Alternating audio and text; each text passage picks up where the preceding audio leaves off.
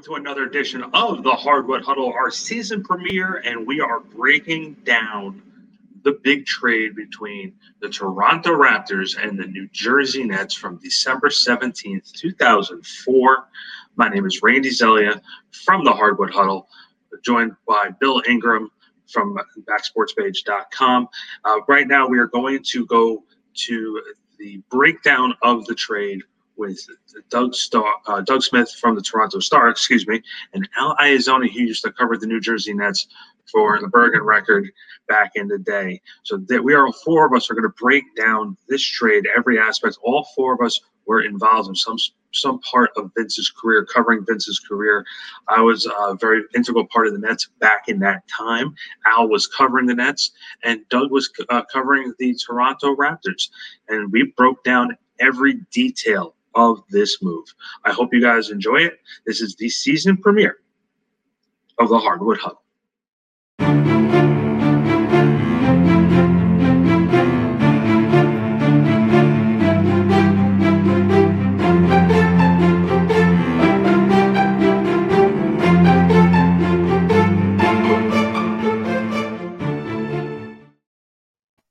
All right, we're back here on the Hardwood Huddle. Two very special guests with us right now the man who's been covering the Toronto Raptors, uh, I think more years than he would like to remember. Uh, Doug Smith joins the show right now, uh, and uh, of course from uh, the New York metropolitan area, used to cover the New Jersey Nets, now covers the New York Jets. Al Iannazzone, gentlemen, thanks for giving us a few minutes today. I really appreciate it. I'm glad to be here. Thank you. So, so the the, the topic today is uh, Vince Carter being traded from the Toronto Raptors to the New Jersey Nets. Both of you guys were were there uh, covering your respective teams at that time. Just to give a little bit of a background, Toronto traded for Vince Carter with uh, from Golden State back on draft night and sort of hit the ground running. Doug, can you talk about the beginning, the first few years of Vince Carter? What was like for him in Toronto? Always great. He, he gave the he gave the franchise uh, legitimacy in the NBA and in the basketball world. He was its best player. You know, Damon Stoudamire was pretty good, but he was not Vince Carter. Uh, the dunk contest in 2001, the, the Sydney Olympics were they were coming out not just for Vince, but for the Toronto Raptors. He he, began, he gave them a profile they never had before. And going into the 02, I'm sorry, the 01 02 season, when the Nets finally started taking off a little bit when Jason Kidd came there, it was around that time, the season after the Raptors knocked out the Knicks in the first round of the playoffs. And things started going, um, I don't want to say bad, but things were starting to, the seams were starting to come off a little bit in Toronto. What was going on around that time, that, that time period? Well, there was, you know, there, obviously the year that they played Philly, 2001 in the conference semifinals, beat the Knicks and went to seven games with the Sixers team that went to the NBA Finals that was a high point. And then, you know, Vince got hurt a bunch. His, his knee started to bother him. The team, you know, they re-signed everybody the next year. Uh, Alvin Williams, Jerome Williams, Antonio Davis. They brought in Hakeem Olajuwon. It was, you know, they were they were going to make a move, and it just didn't work out. Vince got hurt, and I think he missed a bunch of games. Um, and it was, you know, by 03, 04, they were sort of transitioning to a different era, and it was going to be the Chris Bosh era. I don't like to be reminded that Akeem played for Toronto because the player that wore number 34 in Toronto was not Akeem Olajuwon. they brought, they brought, they brought, brought Akeem Olajuwon in and forgot to ask him whether he liked his head coach and Lenny Wilkens, and the answer was no. And it was a horrible, horrible mistake. I got to tell you, um, Carroll Dawson, right before he retired, I sat down with him in his in, off, in his office and did a lengthy interview that spawned many articles for years to come. and one of them was him, the extent to which he tried to talk Hakeem out of, he's like, please retire.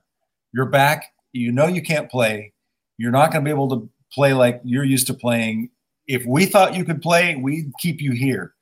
Just retire. Let us send you out in style, lifetime Houston Rocket. Uh, and of course, he didn't do that. Yeah. The, Rap- the, Raptors gave him a third year, which was a big deal at that time. The third year in the contract, and I don't think he lasted a year and a half. But he was obviously, no, you know, he had 20 good games at the end of his last year in Houston, and mm-hmm. that's what the Raptors kind of signed him on. It was a terrible overpay and a, just a terrible mistake. But that was a that was the start of the denouement of the Vince Carter era. But you said something that was interesting, which is uh, Vince giving the Raptors legitimacy in the basketball world. Is that I don't I don't know the the political difference between Vancouver. I mean, I know the I know the difference, but the political difference in terms of why is Vince maybe the reason that basketball made it in Toronto, where the Grizzlies did not have a transformative player, and the people of Vancouver just kind of went, "Eh, let's watch hockey." that was it was a part of it. You know, the Raptors obviously became glo- a global phenomenon with Vince, but I think the issue in Vancouver was ownership, and they were never ever really settled. Even the first group, Arthur Griffiths and his group, really didn't have the staying power you need to have to sustain the first four or five years of franchise. When it's going to go south, things are going to get screwed up. You're going to lose a ton of money, and they didn't have the stomach or the pockets to withstand that that that anticipated lull. Hmm. And and Al, from the Nets' perspective, I know uh, Steve Adamek was with the team for a little bit, and you came on, I believe, during the 90, that was the 03 04 season, right around that time with Kenyon's last year. The Nets were cooking. I, I for, came on the next year. I came on The next- 05. I was, that was my first year. I was going back and forth with the Knicks and the Nets. around that time, the Nets were still rolling up until they, they got eliminated from the against Detroit in that double Right. and had the great double overtime classic. Went up three to two and then lost the next two games to Detroit. And boom, Kenyon Martin, you know, they they the Kenyon Martin goes to sign with Denver and they do the sign and trade with Denver for three draft picks. Kerry Kittles gets shipped off to LA, plays two games and retire. And the Nets, the the the I guess the core group of the Nets is gone, and what's remaining from the championship teams are some of the role players like Jason Collins and Aaron Williams, and left is an injured Jason, an injured Jason Kidd who missed the first month of the 04-05 season, and um, Richard Jefferson who was left sort of carrying the load. And towards the end of the 03-04 season, and me being around the team around that point, Jason and Kenyon missed a little bit during the season, and Richard sort of carried the team and still made a strong run in the playoffs. So Rod Thorn uh, rewarded Richard Jefferson with a contract extension, but meanwhile Kenyon found himself, like, like we said, heading to Denver via trade. Um, Kerry's gone, leaving a hole. Alonzo Mourning didn't want to be there; was in and out of the lineup with his uh, his ailment. So pick us up, Al, from when you started with the team back in 0405. What was going on with the Nets?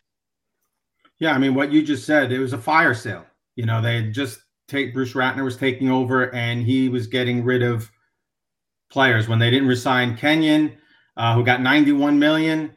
Then they let Kerry go. They gave Richard 78 million.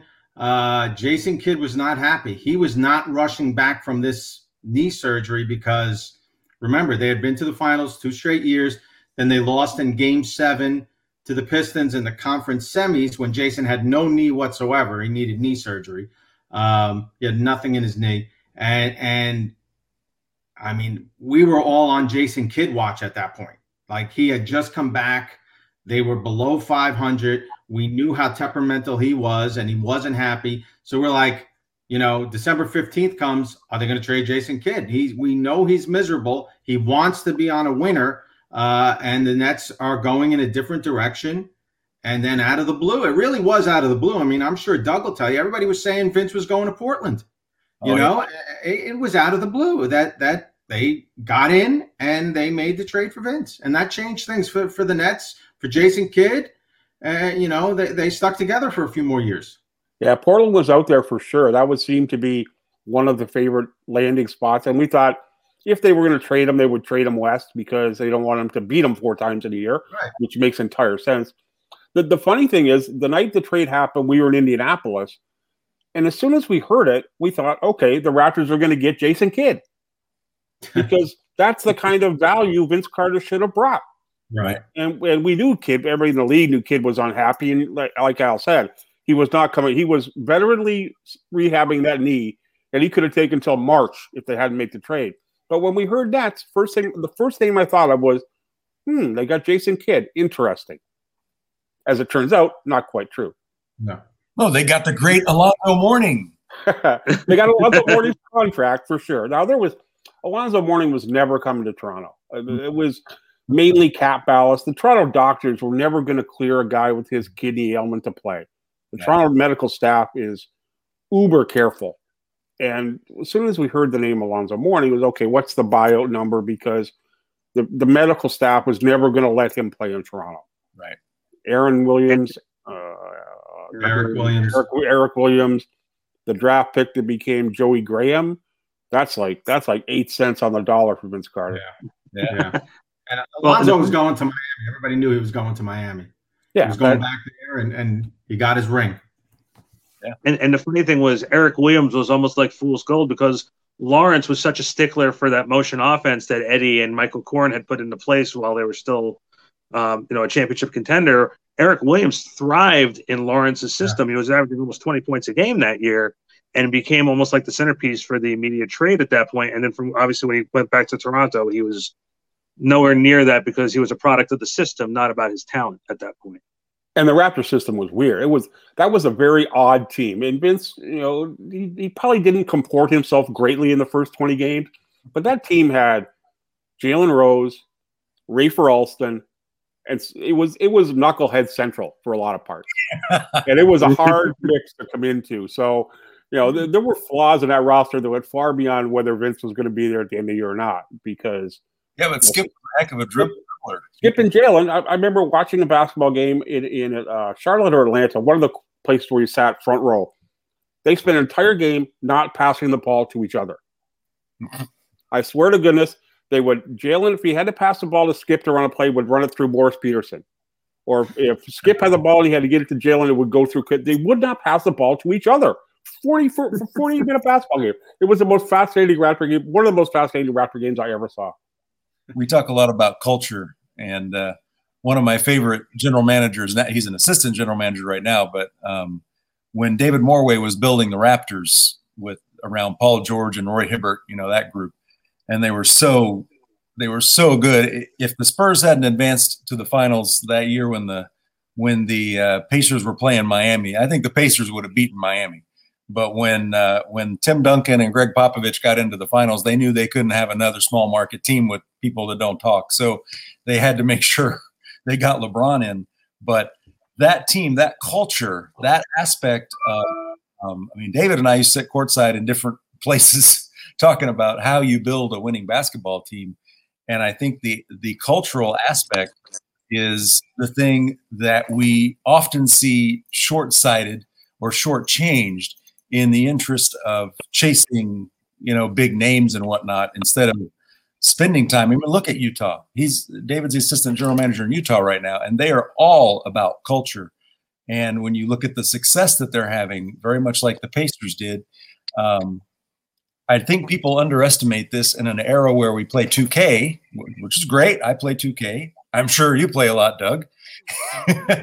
and uh, it all works so easily but, but when you're trying to do it in real life those personality issues like you're talking about play a huge role in the success of teams yeah i think uh, the thing with vince back then i think he was playing for his fifth head co- fourth head coach and third general manager in six years that was mm-hmm. a, that's a lot of and different kind of guys so he spent a year you know, he spent what he was with Butch Carter, was with Lenny Wilkens, he was with Sam Mitchell, you, uh, Glenn Grunwald was the GM, and Bryan Colangelo was the GM, and finally was Rob Rob, Rob Babcock. I would want out of town too. Yeah, it's it was a constant. He probably played for you know I think he played over five and a half years. He probably played for played with 120 teammates. It, it, it's crazy. There was no there was no consistency here. They had they had two very good years, 2000 2001 when they had that run, and then it was just it was just time to it was time for him to go for all concerned him especially. And doug look look what he came to too because it wasn't his team. It was jason's team. You know every day and, i say this all the time i did it with the knicks too. We always took carmelo's temperature every single day. Every single day we took jason we never took vince carter's temperature. And he would and he, and he would have loved that vince would have loved that but it, perfectly suited his personality he was a great secondary star. 100%. Even though he was probably the most talented guy on the team. Well, just athletic. Uh, Jason Kidd was a tremendous player. But Vince, we know what he could do. Yeah. The way he could take over game scoring, Jason took over game every way possible. So it was just the right situation for him, and he blossomed as the season went on. And you know, Randy, you remember this. Richard Jefferson got hurt. Other guys got hurt. They ended the season with like Jabari Smith, Rodney Buford, Oh God. uh, Travis Best, um, Brian Scalabrine starting at small forward because Richard was hurt. Yep. And they went 15 and 4 at the end of the season to make the playoffs. And Vince averaged like 32 over that time. And Jason almost averaged a triple double. It was incredible. You, you Yeah, it had was- Jacque. it- You had it was Jacque just Vaughn what starting. Vince- It was just what Vince needed to revitalize his career. He was he stagnated here the last year and a half in Toronto, partly because he was hurt, partly because the franchise was messed up. But it really reignited his passion for the game and put him as a in a perfect spot where Jason could take all the heat and make all the decisions that Vince had. Vince just had to play, and as a player, he had few parallels in the league back then. No, everybody loved playing with Jason. Everyone. Mhm. They just loved playing with Jason because all he cared about was winning and making sure his teammates were happy. And Al, from a Nets perspective, again, the trade went down December 17th, 2005. Uh, the Nets were in Memphis, I think, when that Yeah. went down. Um, it took a little while for Vince to get on the court, but he eventually Yep. made his debut against Detroit about a week later.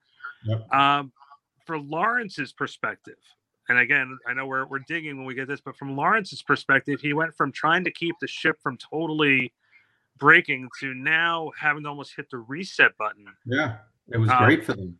yeah for for him it was it was just a it was a very why didn't it i guess why didn't it work in the long term for lawrence because you had jason and two unbelievable wing players and Right.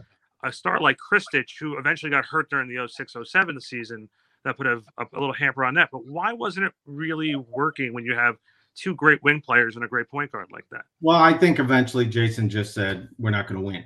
You know, we're, we're- getting to the first round of the playoffs as he was getting older wasn't enough. You know, he's still stung from the San Antonio series that they thought they should have won. You know, we still look back, if you remember game six, why was Kerry Kittles on the bench in the fourth quarter? Most of the game that could have gone a seventh game. And then, you know, anything can happen. So obviously, we know the situation there. He wasn't a fan of Byron Scott. Uh, let me go back. We were in Memphis, and I remember this because I got the call at shoot around. And Doug, you you guys can appreciate this.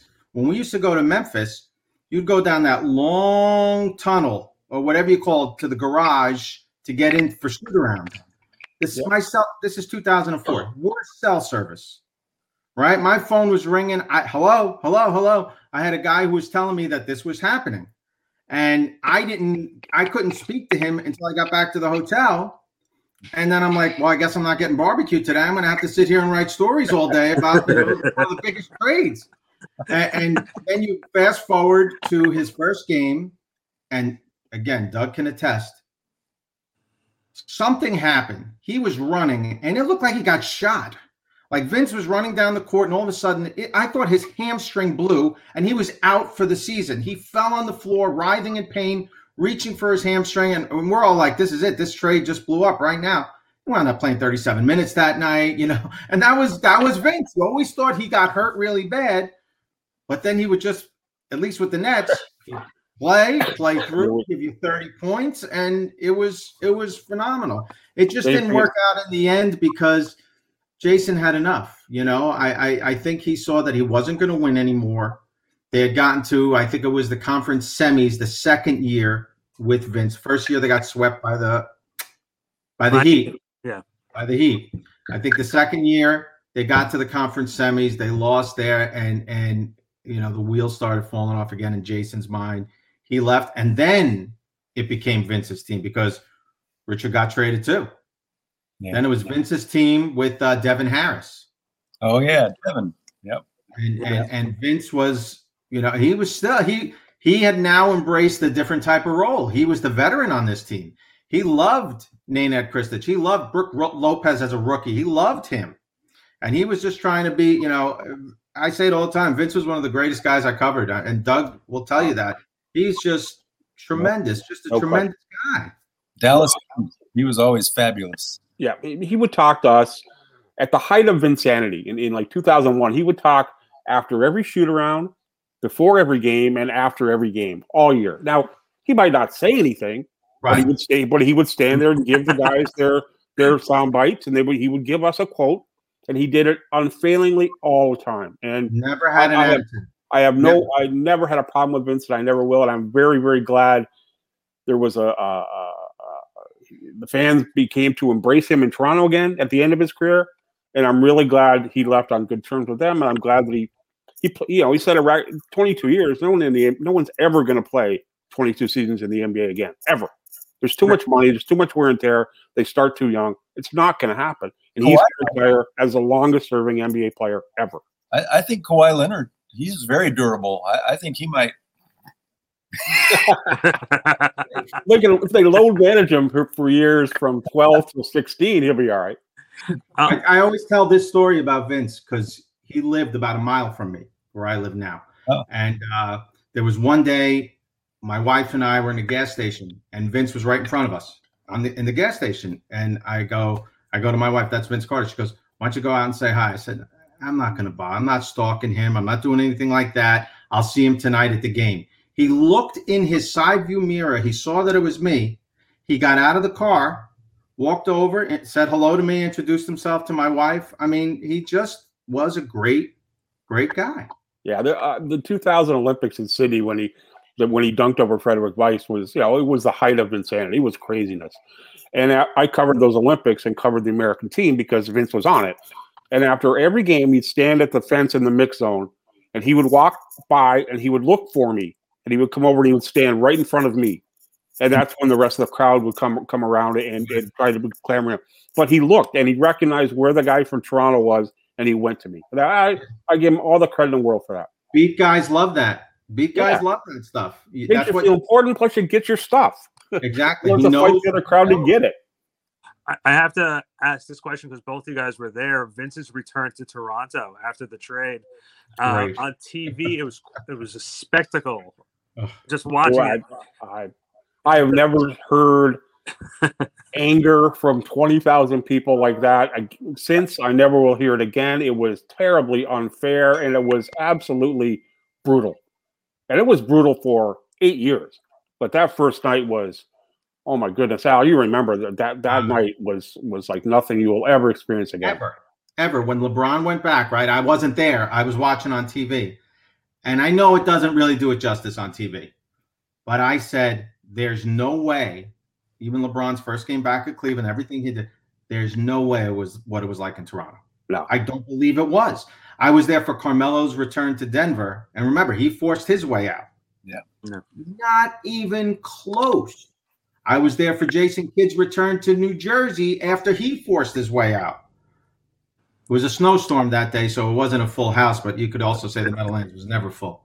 But Yeah. it wasn't even close. Vince was destroyed from the moment he stepped on the court. And you remember the, the chant when they whenever they would do the defense chant or whatever, or let's go Raptors, VC sucks. Yeah. The whole building. and they kept it up for years. Years they kept it up. And I'll tell you that here's the the Vince angle that, that a lot of people don't realize. All those years when he was getting murdered in Toronto, the playoff series for, for four games in Toronto, he got killed all the time. All the regular season, he never once lashed out. Never once said anything bad. He always said, oh, "I love Toronto. I love the city. I have great memories, great people in the organization. I still stay in touch with. The city's great. I had a great time here."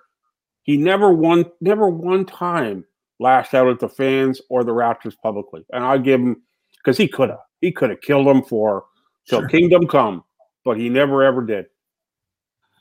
one of the things too that I found very interesting, Al, and I was at the Meadowlands for a lot of the uh, Vince for Vince's run, was how easy. Like after the trade, uh, I think when he was his last season with Toronto before he got traded, he was averaging around 16 a game. That season, I remember when he first came to New Jersey, I was at the Boston. They were hosting Boston, and he lit them up for 42. And I just remember watching him, and I'm sitting there saying to myself, "How does Toronto let something like that happen?" Like that's my first thought at that point in time is how do you let that happen? And Doug, you're giving us some insight about what was going on inside of the organization at, at that point with all the turnover inside the front office. And Al, we've been through that a lot with the Nets with all the turnover in the front office as well. But it sounds like that happened because Vince sort of gave up on the franchise in, in its own way. He never said it publicly, but he sort of gave up on the Well, he, he did say he said it publicly that September before camp that he thought a trade would be best. I wrote the story; it was a huge deal, but he kind of went back on it once the season started. But they had decided they were going to move on, and the Raptors at that time had a Rob Babcock is one of the nicest men you will ever will have ever met in your life, and I will not speak ill of the dead. But he was overmatched as a general manager. He's overmatched by the personalities, people working for him. He was over overmatched by the scope of Vince Carter and his value in the NBA. And he quit on Vince early. And he panicked and made a trade a month or two months before he had to. Now, the, the trade deadline wasn't the next day. He traded the guy in December. He could have waited till February. But he hmm. panicked and he made a trade because they wanted to move on. They wanted to go to a Chris Bosh centered team. Maybe Jalen had some stuff left in him. But, you know, Vince wanted out in September. Once he got around the team, he figured, okay, maybe it'll work, maybe it won't. Um, he kind of walked back the trade demand, trade idea, but they had changed the way they played. He, uh, you know, he only averaged 16 in Toronto that first 20 games, but I think he took like maybe 40% of the shots he took the year before. He didn't have the ball as much. Uh, He could have could have got him 25 a night, but they were playing a different way. They, they were moving, they were transitioning to Chris Bosh's team, and he felt it and he felt a little bit hurt by it. Plus, it was it had been a long run at that time, been six years. It time to go. Let's let's make our move. Let's let's get a fresh start for everybody. And Randy, let's let's remember this. He was playing with Jason Kidd. Jason Kidd made, you know, when he came to the Knicks at the last end of his career, you know, towards the end of his career, I would say to him, you made Richard Jefferson $78 million. You made Jason Collins $24 million. You mm-hmm. made Brian Scalabrine $15 million. Like he made everyone around him better. Vince was already great. But imagine playing with a point guard like that who can get you open and get you the ball where you need to shoot it. To me, what was most impressive was when Richard wasn't on the floor. And like I said, at the end of the season, when they were playing with those guys that, you know, a lot of them were not in the NBA last year, the following year, or, or, or they were barely playing. All the defense was focused on Vince, and he still averaged 32. Yeah, yeah. I, I- think I he- he- think that He's such an amazing player. I, I, I covered him at the time in 2000, 2001. He was legitimately among the top 10 players on earth. That's, I absolutely believe that. And I saw it up front and I saw the, com- the comparables. There was a time in the early 2000s where no one knew who would be better, Vince or Kobe.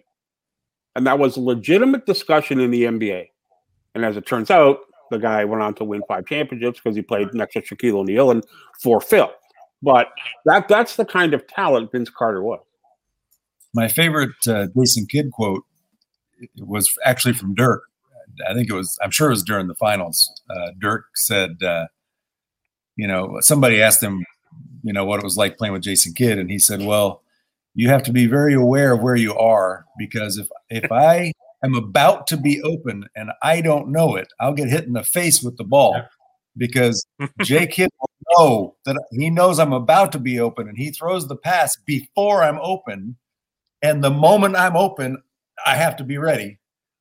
If I'm not aware that I'm about to be open, I'm getting hit in the face with the ball. And I thought that was the perfect, you know, I don't know why it hasn't translated. You know, being a great player doesn't make you a great coach necessarily. We've seen many great players not make it as coaches, and maybe maybe the kid will eventually do that.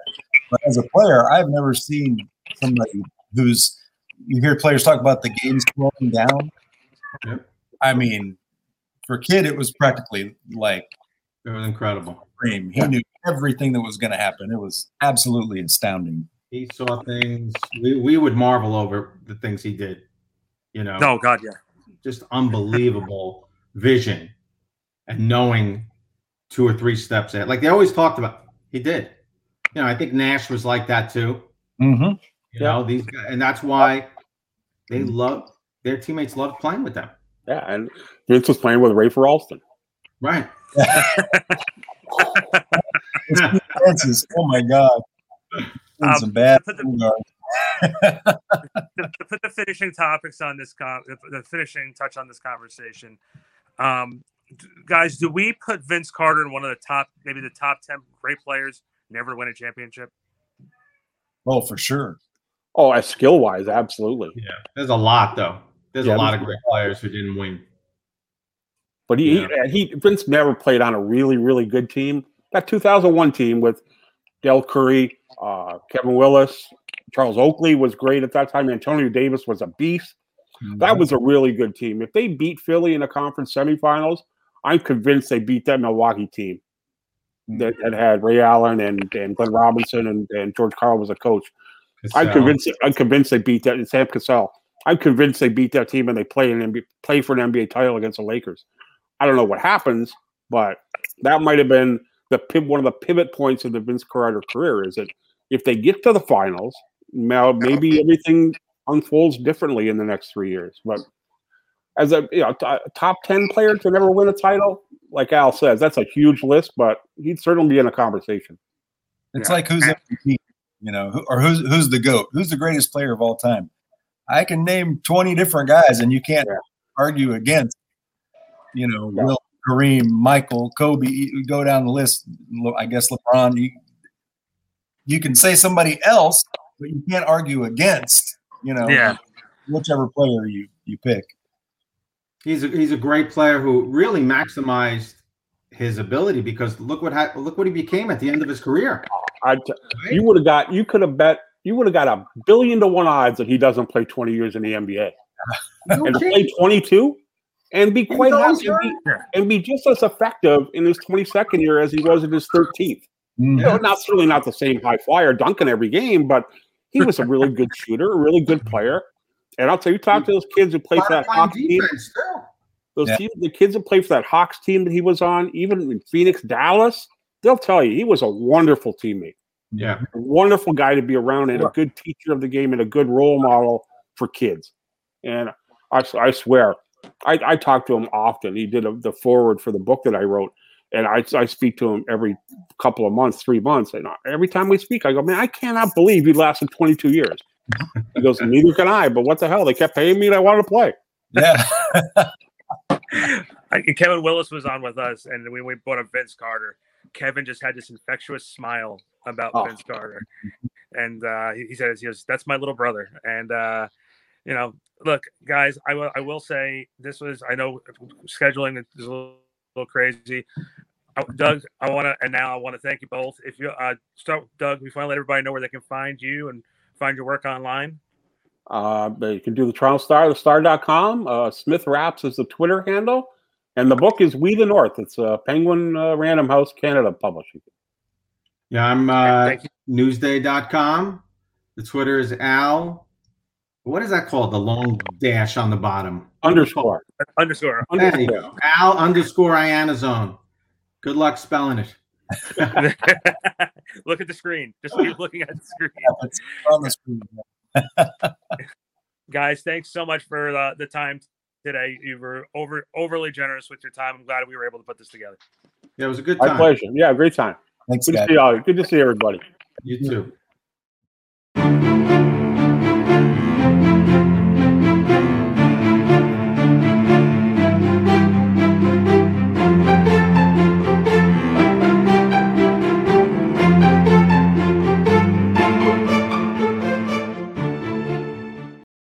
So that was Al Iannazzone, Doug Smith joining us. Doug Smith sounds like just a basketball player name. You know what I mean? Like there was a Doug Smith that actually played in the league in the early '90s. I remember having the basketball card with his name on it. I, I love the perspective that he gave. Um, I got to know Vince here in Dallas, obviously.